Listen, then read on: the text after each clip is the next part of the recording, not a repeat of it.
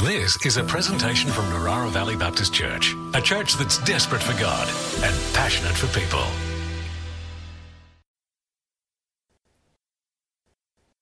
Good morning, everyone. Great to have you uh, with us. And it's great to be back after a little sneaky week off after uh, Easter as well. Uh, I don't know about you, but I and we as a church are still riding the high of Easter, uh, particularly Resurrection uh, Sunday. Uh, the great and the beautiful truth that we serve a living God, a God who has conquered sin and death and was raised to life again on the third day. And, so we felt as a pastoral team that we can't just contain that good news news and that truth to Easter Sunday. Um, so, we're in a mini series, if you're joining us, uh, called Aftermath. And we're just exploring what happens in the wake of Jesus' resurrection. And there's some great stuff, uh, isn't there? Last week on the road to, Emmaus, Jesus revealing that he is the fulfillment of Scripture. Uh, next week, we'll look at the fact that the resurrection of Jesus really does pave the way for the birth of the church. We'll look at some of the great theological truths that, that kind of come out of Jesus' resurrection from the dead as well. Uh, but this morning, I want to look at something a little more personal, a little more relational. Because uh, it's not just the big stuff that happens in the wake of Jesus' resurrection, is there? Uh, but relationally, particularly for a guy by the name of Peter he's really interested, and it's really high value for him to know what happens with him after Jesus has been raised from the dead. So, if you have your Bibles, physical or digital, I encourage you to open them up. We are in John chapter 21. Beautiful passage of Scripture. But we do need to give a little bit of context. Uh, if you're unfamiliar with the story or you've forgotten, let me take you um, back there. Uh, let me take you back to that night, that moment just before Good Friday, where Jesus has been betrayed, he's been arrested, he's been carried off, and there's an absolute mockery and sham of a trial going on by uh, Jewish religious leaders. Uh, and Peter, this is John uh, chapter 18, where we, we read of this. Uh, so he's following along. And he's in the courtyard, in the high priest's courtyard, where they've taken Jesus. Uh, and we read this three times he denies knowing, being a follower of Jesus. But Peter had to wait outside at the door. Uh, the other disciple, who was known to the high priest, came back, spoke to the servant girl on duty, and there brought Peter in. You aren't one of this man's disciples, too? she asked Peter. He replied, I am not. Ooh, that is cold. After the three years of seeing everything that he's seen, of journeying, of being with, in deepest relationship with Jesus, are you one of his disciples? I am not, he says. They lit a fire and Peter hung around there, warming himself. Later on, we read that Simon Peter, while he was still there warming himself, um, they asked him once again, Hang on a minute, we kind of recognize you. Aren't you one of his disciples too? He denied it, saying, I am not. Then one of the high priest's servants, a relative of the man whose ear Peter cut off, challenged him, Didn't I see you with him in the garden? And again, Peter denied it, and at that moment, a rooster began to crow. You know, Luke adds in a much more brutal detail of the denial of Peter. Luke chapter 22.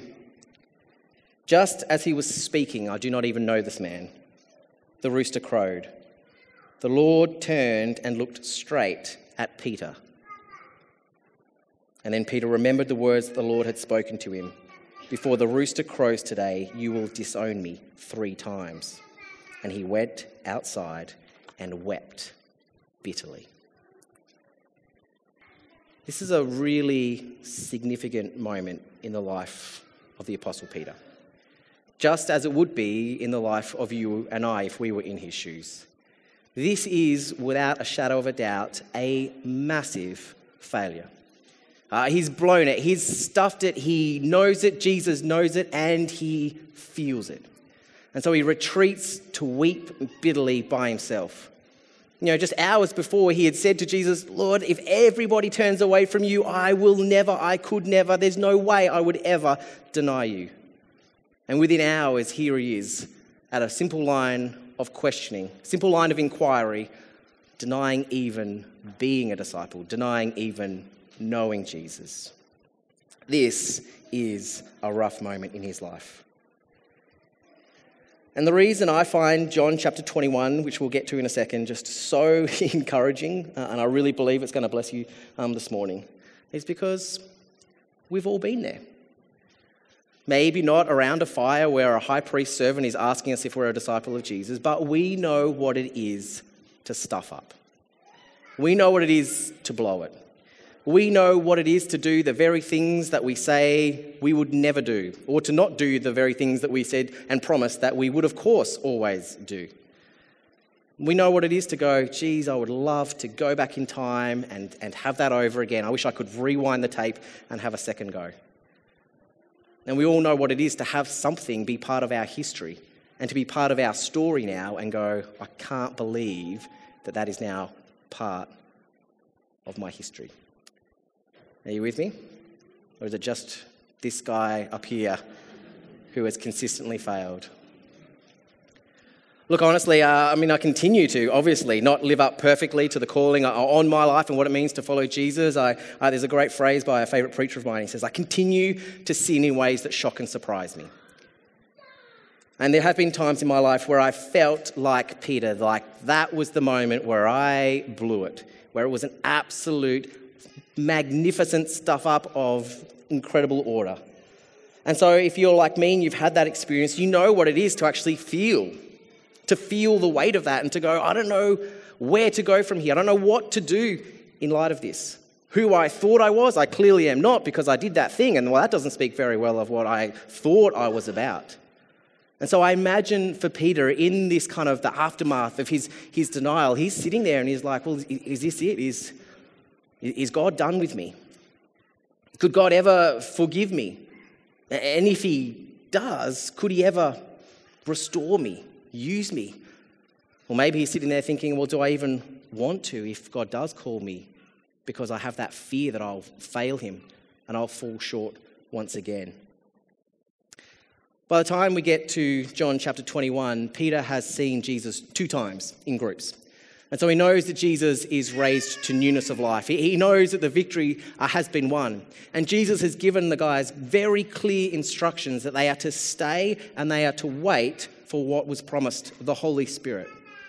And so Peter knows that there is this next movement in the story of God coming. That this next kind of ministry season is about to open up when the Holy Spirit uh, comes on them.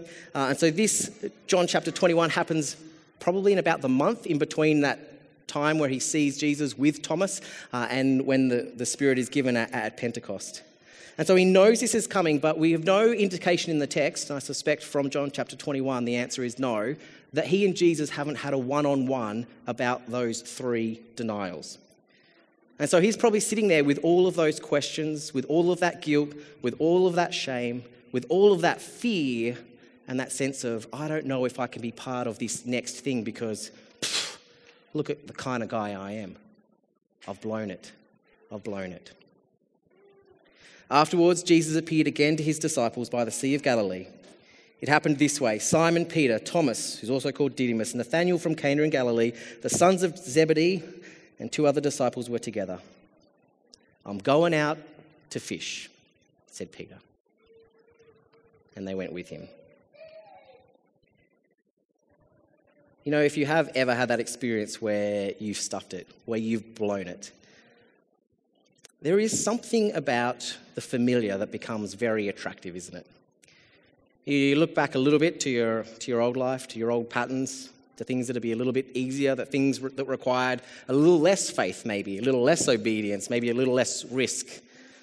And there's something that's comforting and attractive about that. Is anybody a, a fisherman uh, in the room?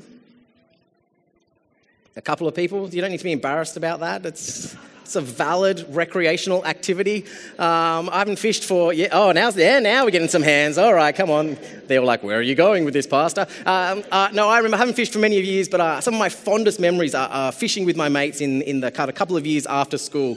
Uh, we lived down at Canberra at the time, and one of my mates, he bought this uh, $900, I don't even know what it was, like old Mazda station wagon or something like that. Absolute piece. But anyways, we uh, remember like loading it up with all the fishing rods and kind of from Canberra all the way down to the south coast and Uh, we'd take the tent and we'd take the esky and we'd fill it full of steaks because we had no intention of probably relying on our ability to catch fish. Uh, and we used to go down and it was fun. It was something that we did for fun. It was recreation. It was about the experience. It was about the memories. It was about hanging out together uh, as friends. I remember one year, because we were also dipping our toe in the water of, of fly fishing. Uh, and so one year we're up the snowy mountains, the very first weekend that the season opens, because it closes to give the fish a chance to breed. Uh, so long weekend of October, we jump in this car with our youth pastor and we head up. Uh, we head up to the snowy mountains, get out of the car, start getting everything ready and it starts snowing. I remember feeling my fingers feeling so cold I couldn't tie the knots uh, in the fishing line. Um, but it's not what it was about. It was, it was about fun, it was about making memories, it was about recreation. Now, fishing for Peter has a very different meaning, doesn't it? Uh, now, most pers- people in the first century aren't recreational fishers anyway, but for Peter in particular, this is his old life. Where was Peter and what was he doing when Jesus called him to follow him? Fishing. He was, to all intents and purposes, a, small scale, small business commercial fisherman, a labourer, if you like, on a fishing vessel. And it was hard work fishing in the Sea of Galilee in the first century. You didn't stand on the water's edge with your soft drink in hand and you know a little little lure going in and out while you chatted with your mates.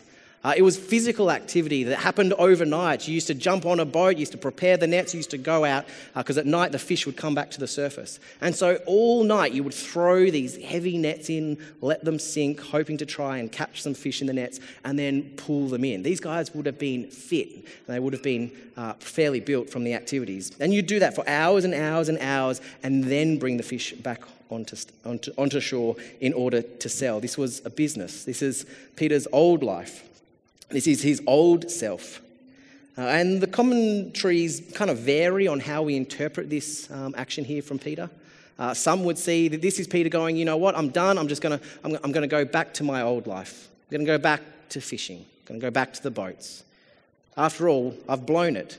I can't be the apostle Peter, fisher of men, the rock on which Jesus builds his church when I can't even say that I know the man. So maybe I'll go back being Peter the fisherman. I know what that is. I know how to be that in my community.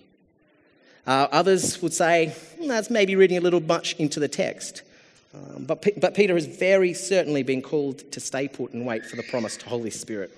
And this is definitely a shift towards the old life. So, wherever he is on this scale, uh, for me and I think for most commentators, we see in this a significant move away from who God has called him to be and what God is calling him to be.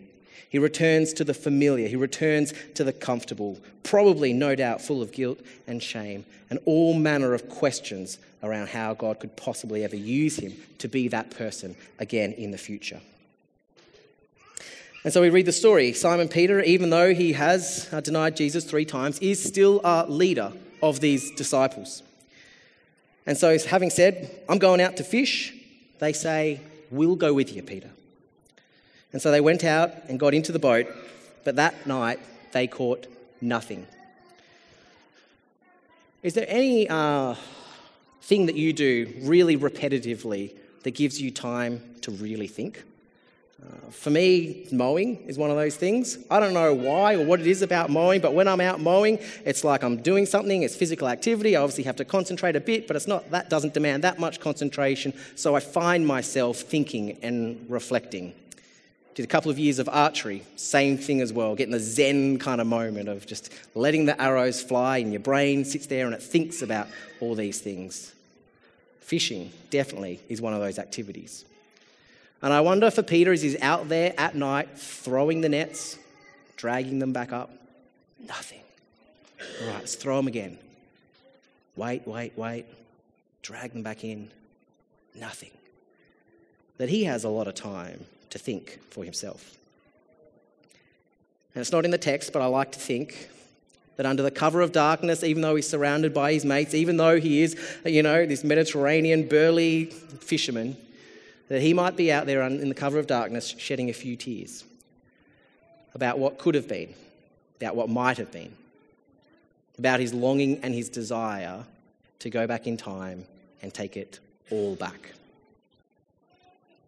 And wrestling with those questions, I do wonder for Peter if he thinks maybe actually this is the life I now deserve. Maybe I don't deserve to be this person, this figure in the early church that everybody seems to think that I am. I've stuffed it, I've blown it. Fishing. Fishing is the life for me now. There is, of course, a nice little lesson there as well. Whenever we are operating outside the will of God, well, it tends to be fairly fruitless and we come up empty handed, don't we? So there might be just a, a, nice little analogy and parallel there. That that night they caught nothing, and we tend to catch nothing, come up empty handed when we operate out of that mindset. Well, the story goes on. Verse 4 uh, Early in the mornings, they've been fishing all night by this stage. Jesus stood on the shore, but the disciples did not realize that it was Jesus. Uh, we read there about 100 yards off from shore. This is early in the morning. The light wouldn't have been that great, so there's a bit of a distance. They just see a figure on the shore. And he called out to them, Friends, haven't you any fish? Uh, in the Greek, this has a little bit of a negative connotation. So they're really saying, You haven't caught any fish, have you? Ouch, that stings. These are professional fishermen once. They've been out there for hours and hours. And they answer him, No. we actually haven't caught any fish. We Been out all night, haven't caught any fish. And so Jesus says, Well, throw your net on the right side of the boat and you will find some. Uh oh. They've heard that before, haven't they?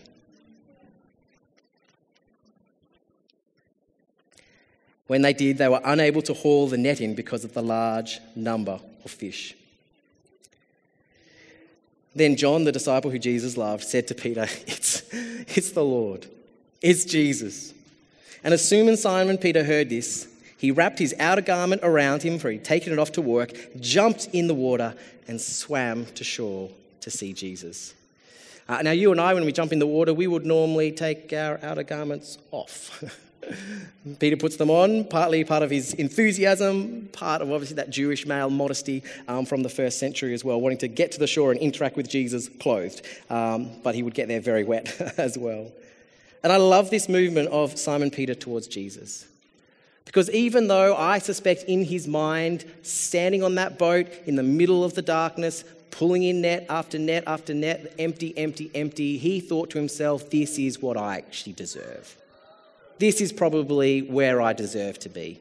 This is the kind of experience I probably deserve to be having. But his desire was still to be with Jesus. And so the moment that Jesus turns up, he's off that boat and he is swimming as fast as he can. Can't wait for the guys to drag the boat in 100 yards. He swims to be with Jesus. What he deserved, what he desired. Even in his failings, even in the questions, even in the guilt and the shame, his desire was to be with Jesus. The other disciples followed in the boat, towing the net full of fish, for they were not far from the shore, about 100 yards. And we, uh, we hear that it was a lot of fish, 153 to be uh, exact. And the commentators have an absolute field day on the significance of that number. So if you have some spare time during this week, feel free to have a look into that because it's, uh, uh it's pretty encouraging. Uh, as a fisherman, I suspect that, that fishermen they know what their largest catch was. Let's just say that way. Ever ask a fisherman what was their biggest flathead they've ever caught? They'll tell you to the centimetre, maybe even to the centimetre and a half. Uh, these guys knew exactly the size of the catch that they'd had. But here we have this beautiful moment and this beautiful, beautiful interaction between Jesus and Peter uh, that sets him up really well. There is, a, um, as, as we read, um, there's a beautiful thing happening on, on the shore. Jesus is effectively preparing and making them breakfast. And although he doesn't need anything from them, he invites them to contribute to it as well by contributing one of the fish that they've caught. Uh, and many commentators as well will celebrate isn't this the kindness and loving just nature of our God? He doesn't need us for anything. Uh, he doesn't need us to reach the world, to transform the world. And yet he invites us to participate with what he is doing. And so Peter and the guys are able to participate to the breakfast that they then get to share in. Uh, and here is the interaction. Three times Jesus says to Peter, Do you love me more than these? Speaking of the fish, not the other disciples. Simon, son of John, do you love me more than these? Yes, Lord, he said. You know that I love you. And so Jesus says, Feed my lambs. Again, Jesus says, Simon, son of John, do you love me? And he answered, Yes, Lord. May you know that I love you. And this far in the Greek, both of those have been a particular kind of love. The third time he said to him, Simon, son of Jonah, do you, Simon, son of John, do you love me? Peter was hurt because Jesus had asked him the third time.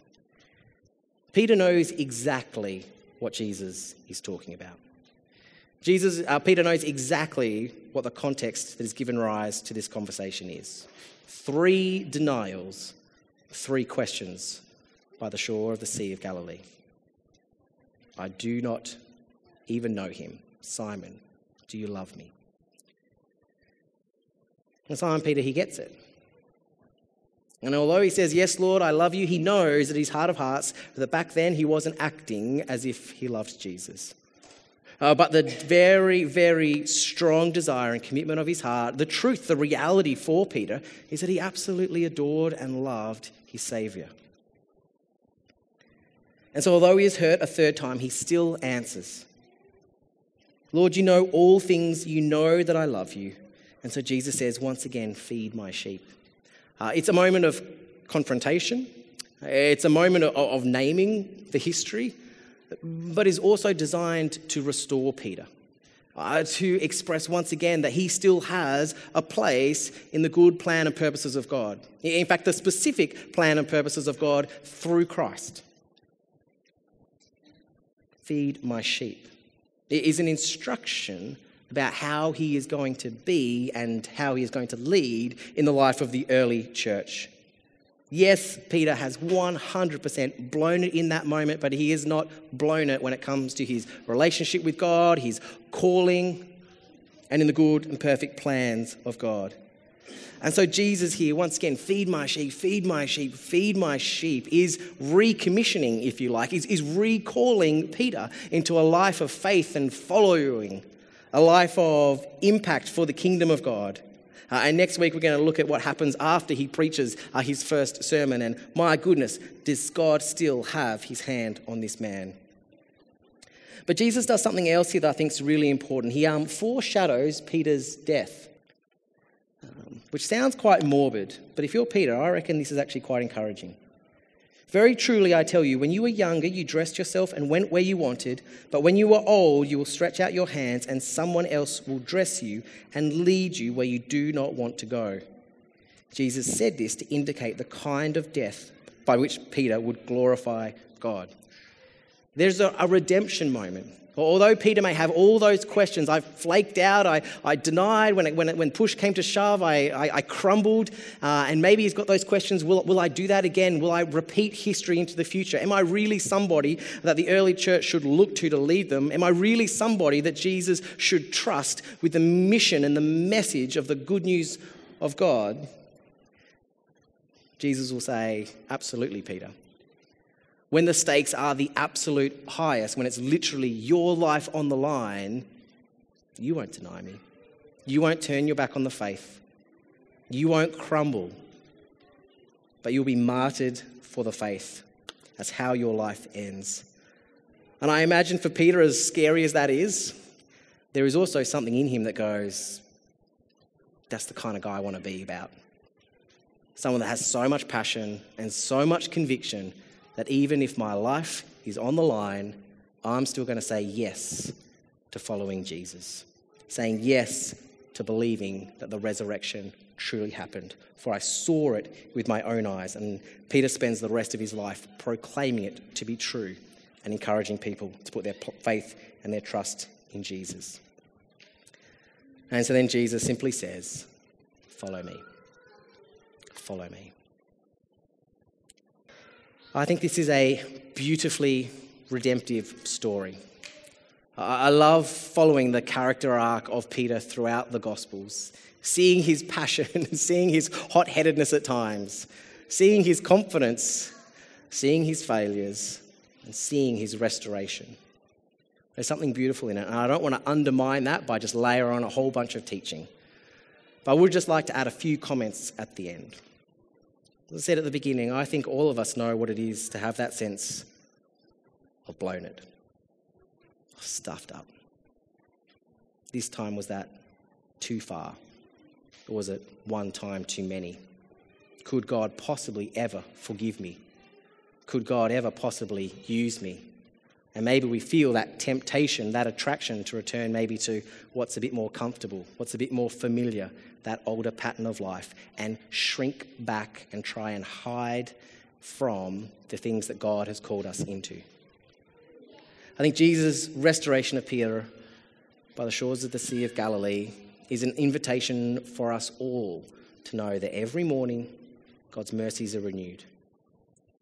That, so to speak, Jesus turns up at the shores of our life every day and says, How are you going? Have you caught anything? What's the fruit in your life? And like Peter, my encouragement is to desire above all to be with Jesus. No matter the guilt, the shame, what you think other people say about you or think about you, what you say or think about yourself in light of some of those failings, recognize the invitation of Jesus is to come and to be with him, to be healed and to be restored, to be to, for us to repent and get back on the right track. So I'm going to invite the worship team up, and we're just going to uh, finish our time together by responding with a beautiful song called "Oh Come to the Altar," and it's an invitation. It's an invitation to any and all who find themselves today feeling a little bit like Peter. And maybe your sin, maybe that weakness, maybe that sense of failure is super recent for you. Or maybe it's really, really, really ancient and you can't help but shake that sense of guilt and shame and disconnect with God and fear that, well, maybe I'm not the person that Jesus thinks I am.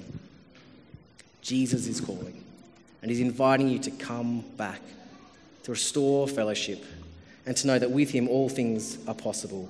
Do you love me? Yes. Then get about the business that I've called you to do. Do you love me? Yes. Then delight in being my child. Do you love me? Yes then know that there's forgiveness and mercy, redemption and restoration for you. This is the aftermath of Jesus' resurrection, a living God who offers forgiveness freely to all who come to him and place their faith and trust in him. I pray and I trust that that encourages you this morning. Maybe that invites you to draw near afresh this morning. Maybe it challenges you to actually name some of those things before God that you've been trying to run and hide from owning up to. But do so in order to be restored.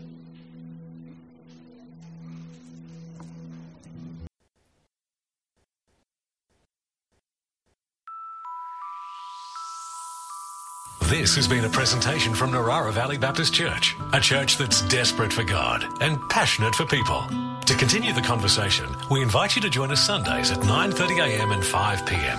or on our website at www.nvbc.info.